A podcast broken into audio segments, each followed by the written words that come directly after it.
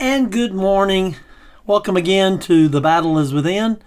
Uh, we are now on January the 17th. We're continuing on our daily devotion in the book of First John. We're in chapter 3 again today, and today we'll be covering verses number 16, 17, and 18. So have your Bibles, let's begin reading. Verse number 16 says, Whereby perceive we the love of God, because he laid down his life for us and we ought to lay down our lives for the brethren. But whoso hath this world's good, and seeth his brother have need, and shutteth up his bowels of compassion upon him, how dwelleth the love of God in him? My little children, let us not love in word, neither in tongue, but in deed and in truth.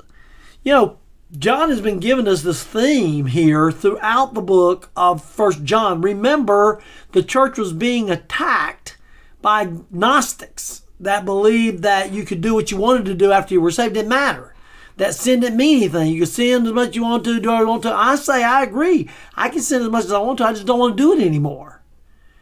And that's what John talked about in his first first he wanted to make sure everybody understood that when we get saved we can still sin and he said that we will still sin. However, when we do, we have an advocate with the Father that if we ask, he'll forgive us and cleanse us from all unrighteousness. So he got that out of the way to start off with. And then he proceeds to tell us the characteristics of Christ, of Christianity, of what a true Christian is. Not being deceived, not deceiving ourselves by some fictitious thing that easy believism that you know if you just repeat this thing take this card repeat this thing you're good to go. That's not what he said. So he began to continue down that pathway to help us better understand and test ourselves. Kind of a litmus test of christianity.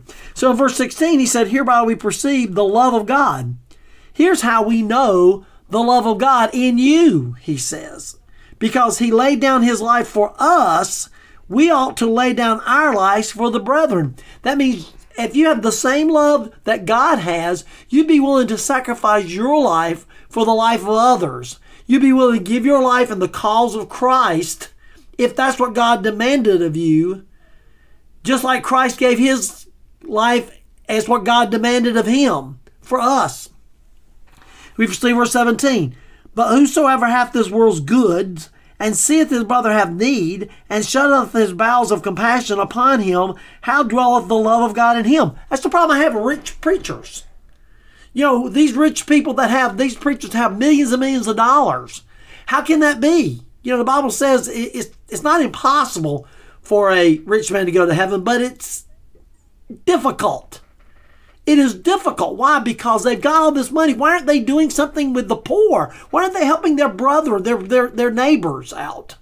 You know, they're just keeping it for themselves. They're all well, you know, a lot of these people that have billionaires are giving millions of dollars. I give millions of dollars away. That's nothing.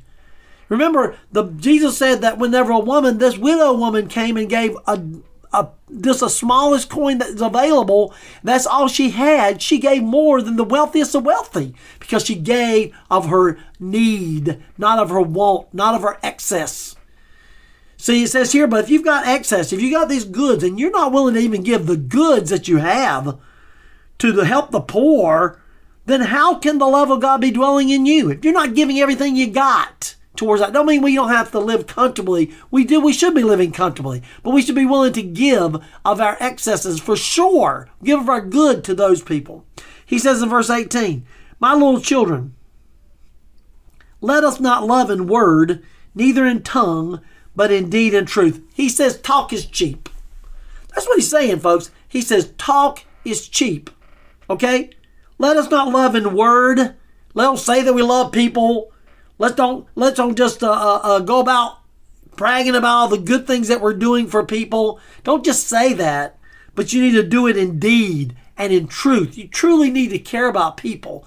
You know, you can fake it, but faking is not going to be in the way of God because God knows the truth.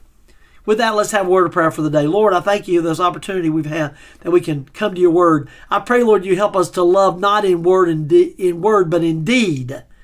Help us, Lord, to, to be willing, if that's what it's called upon us, to lay down our life for the brethren. Lord, I thank you for all you do for us. Help us, Lord, to be worthy of your trust in us. For it's in the mighty name of Jesus we pray. Amen. Thank you for your time and attention today, and look forward to you next time.